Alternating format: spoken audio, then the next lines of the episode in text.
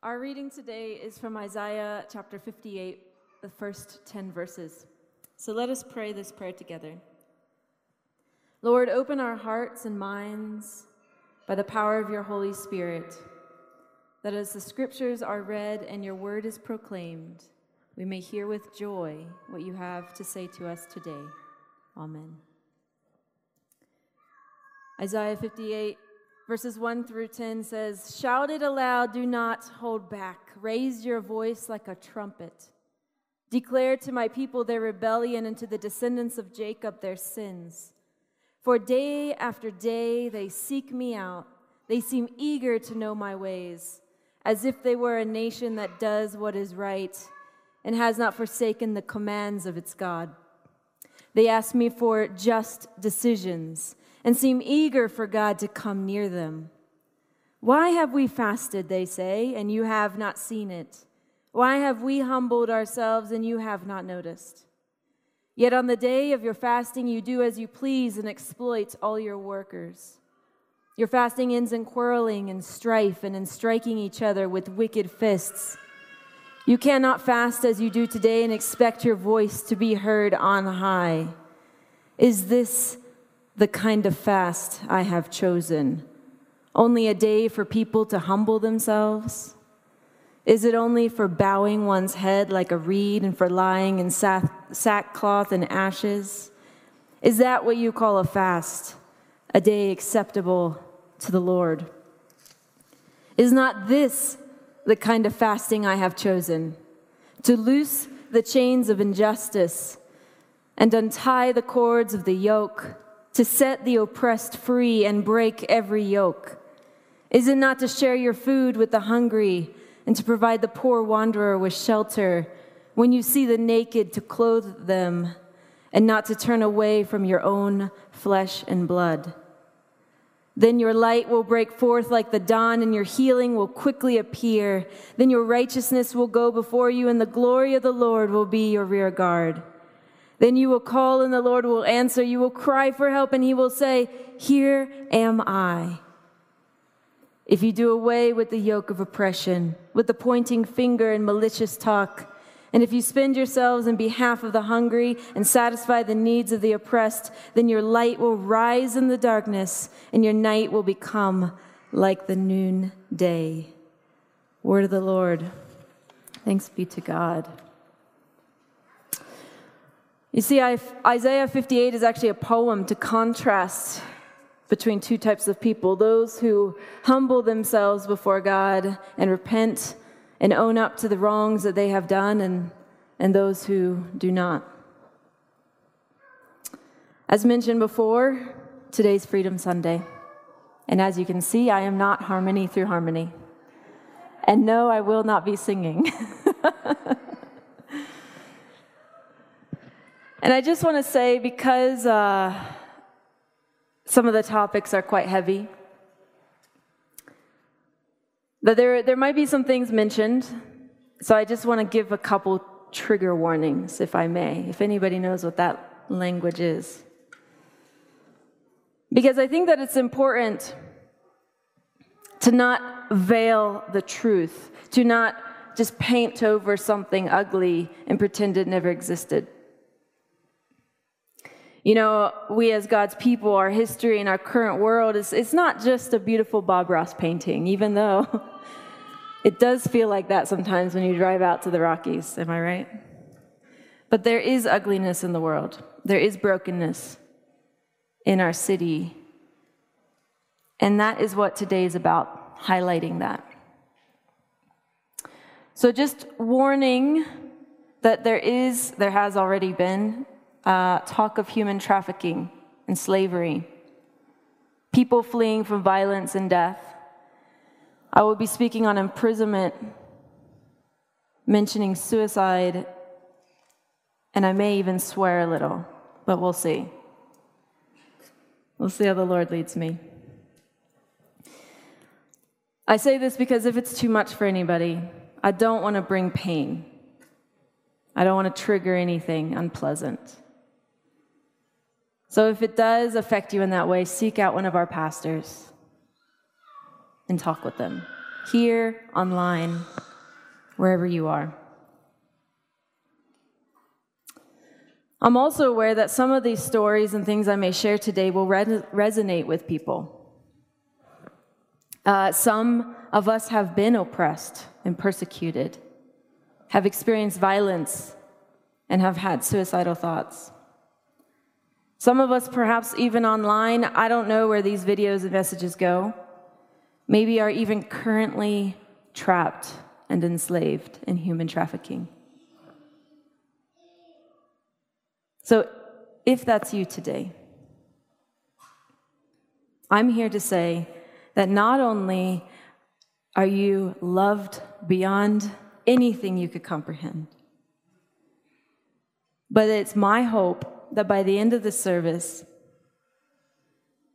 I and all of Skyview will fight for you. You see, my love is not just actionable love. God's love is not just words, but it's full of action. God will move mountains to free people. God will run to the one that is lost and leave the 99. You see, God's love is never only about words. There's this brilliant Christian author, Lisa Sharon Harper, who wrote this book called The Very Good Gospel. And if you have not read it, please go and read it. It is one of my favorites. The Very Good Gospel. And she writes in this book, and she says that she struggles, and she struggled her whole life with the whole idea of what good news is. And if you didn't know, the word gospel means good news. And she struggles with what good news is. And she struggles with this because her great-great-grandmother was sold and lived in slavery in the United States her entire life. And she struggled because she wondered, how can I tell my grandmother, who was a slave, who was beaten, raped, stolen, bred to produce, who was seen as less than, how can I tell her that she is free because Jesus breaks chains? That God loves her and has a wonderful plan for her life when she never saw freedom in her lifetime? How does that news change her situation, her enslavement? You see, it's all just a bunch of words. And I love words. It's all just a bunch of songs. And I love our worship songs. It's only just air if it's not backed up with action. It's about us acting out this good news that Jesus brought. You see, Jesus never just preached and left it like that. He acted. He followed up every single thing he said with something, some sort of action. And I spoke on this before. I have a previous sermon, I don't even know when it was, but you can find it on the podcast that Skyview has, all about actionable love. I've used that phrase before, actionable love. How do people truly know that we love them? How do people know?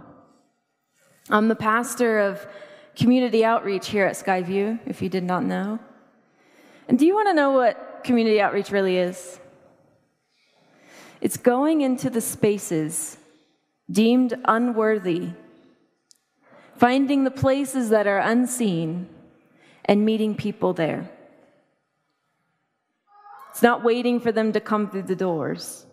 It's meeting them, walking with people in their pain, walking with people in their shame, and not judging but loving and showing them real worth because they are made in the image of God.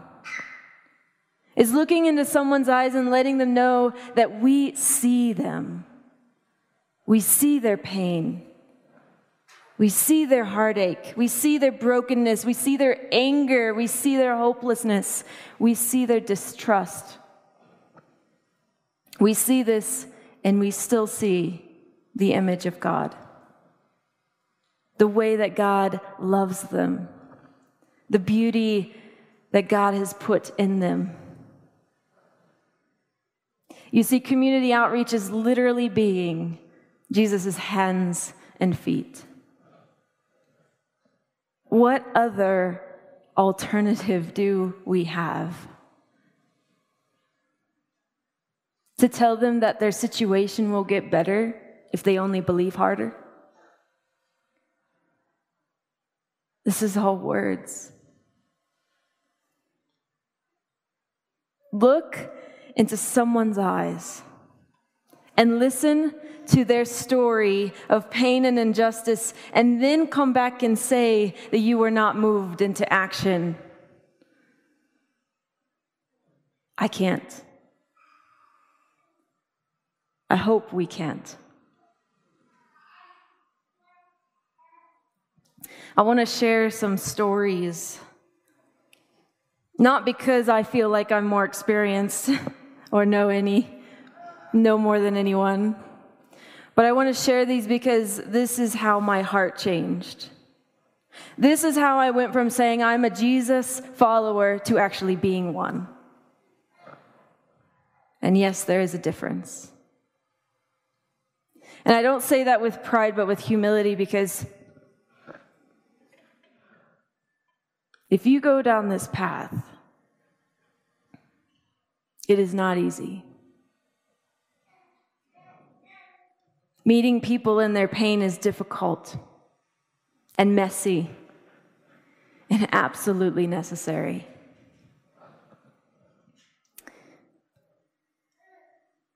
In Australia, when I was a pastor, we had the privilege of meeting many, many people who were fleeing their war-torn countries as refugees. And in Australia, because it's an island, a very large island, but an island nonetheless, people didn't flee by getting on an airplane. You didn't flee with your paperwork. They would go by boat. And if you've never seen the stories, they're horrific.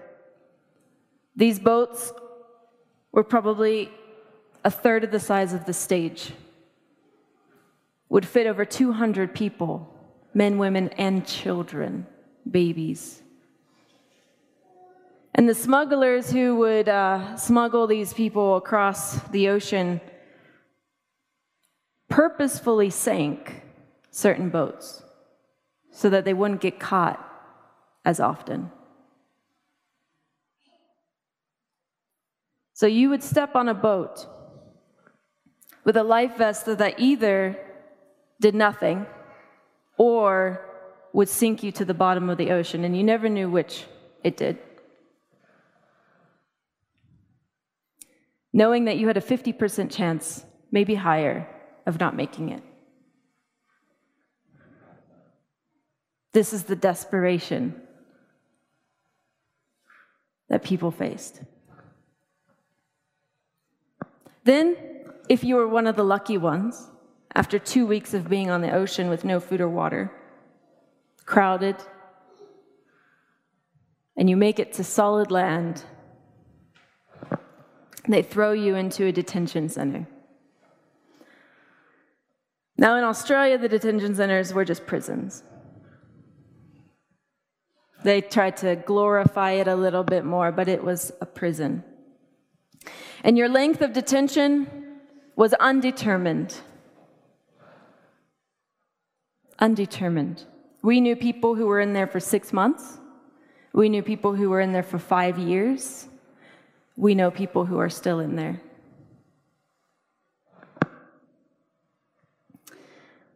Most of these people did not speak English as a first language, so you can imagine that as well. and most were separated from families. They did not, well, they did, but sometimes they would separate the women and children into a different facility than the men. Years, childhoods, growing up in these facilities. No fresh fruit, no fresh vegetables, nothing. And we would meet and go to these detention centers every week. And I remember thinking, oh, this is tough. The first time I did it, you know, it was a recommendation. And I just sat there and I said, what do we even say? What do we do? And we were told, you just listen. You go there and you just listen. And we did. For years and years and years, every week we would wake up, drive to this detention center that was far on the outside of the city, park our car. You had a 5-minute window to basically get in, fill out 5 pieces of paper, show different government ID. Then they make you put everything in a locker. Then they wand you down. You walk through a metal detector. I'm not joking, this is a prison. They check everything you have. They check your body. And you walk in, they buzz you into this room, this common area, and they lock that door behind you. And you sit at a table, you're not allowed to share, and you wait for them to come in through a different door.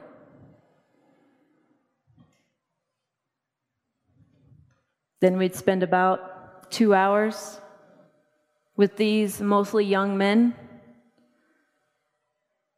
and then we walk back out the same door and they'd leave through their same door.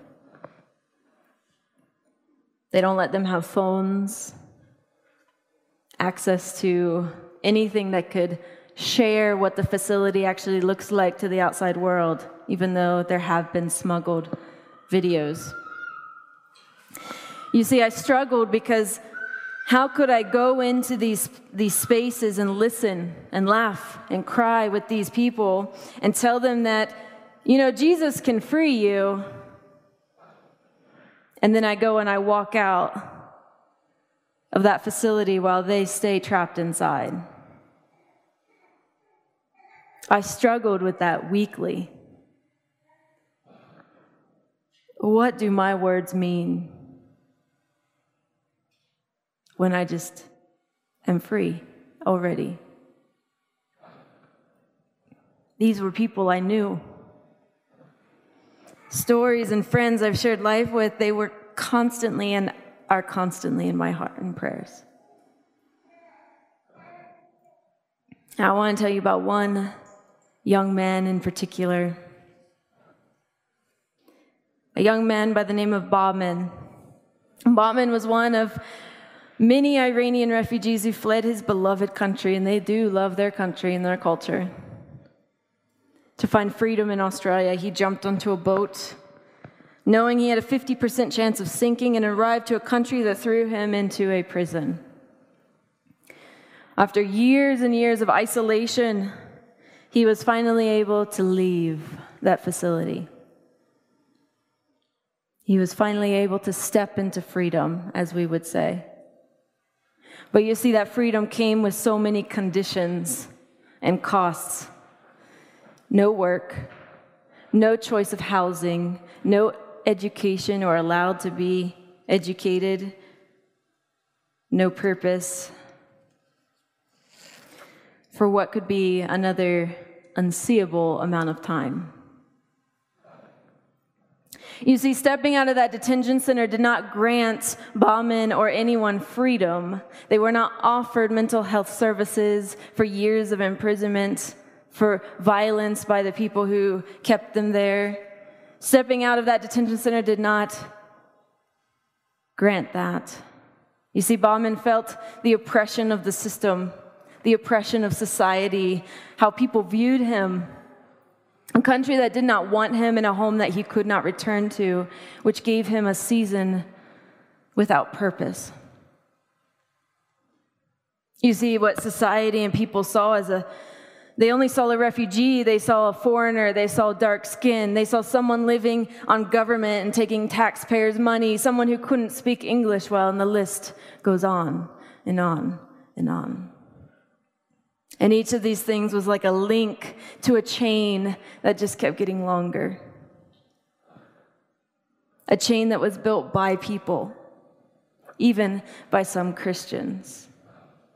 A chain that kept getting longer until in 2019, he took his own life.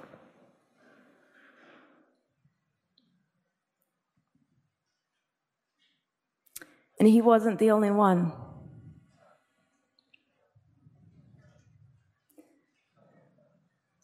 He wasn't the only one.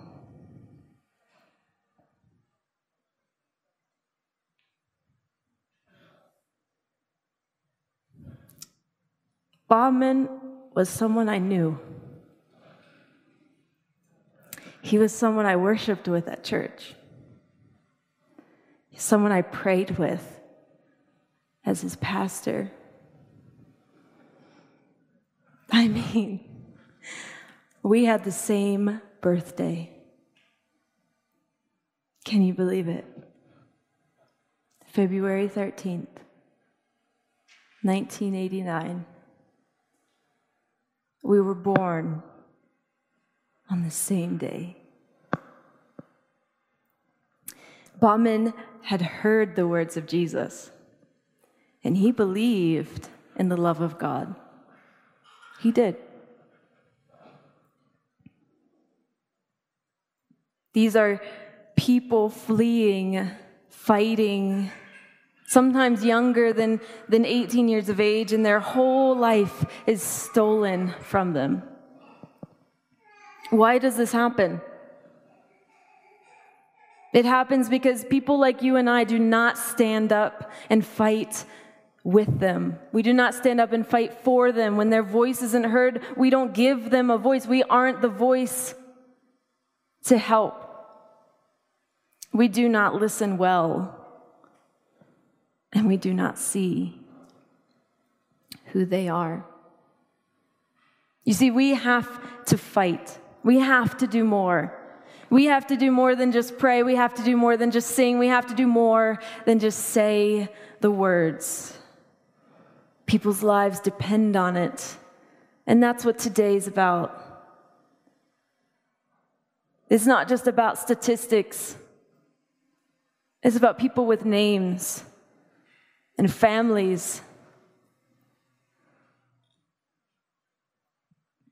You know, church, I'm tired. I know you're all tired. We're all tired. But I'm also tired of being quiet, of being complicit. You see, we are fighters for freedom. We are.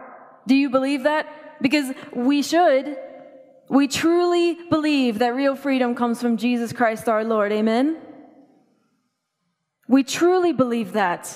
Jesus literally broke the chains of the oppressed. Are we not called to do just that? Are we not called to walk in the dust of the feet of our teacher? Hallelujah, that we may participate.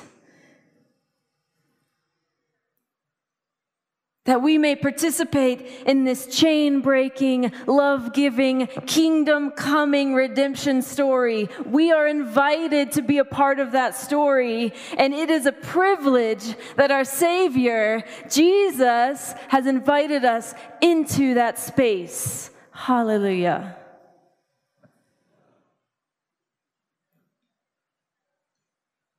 Are you with me, or did I lose people? Don't worry, I'm going on ahead because God's with me. Who do we see, church? Who do we see that needs an ally, that needs someone to fight with them? Who do we see in our own families, in our community, in our city, in our country?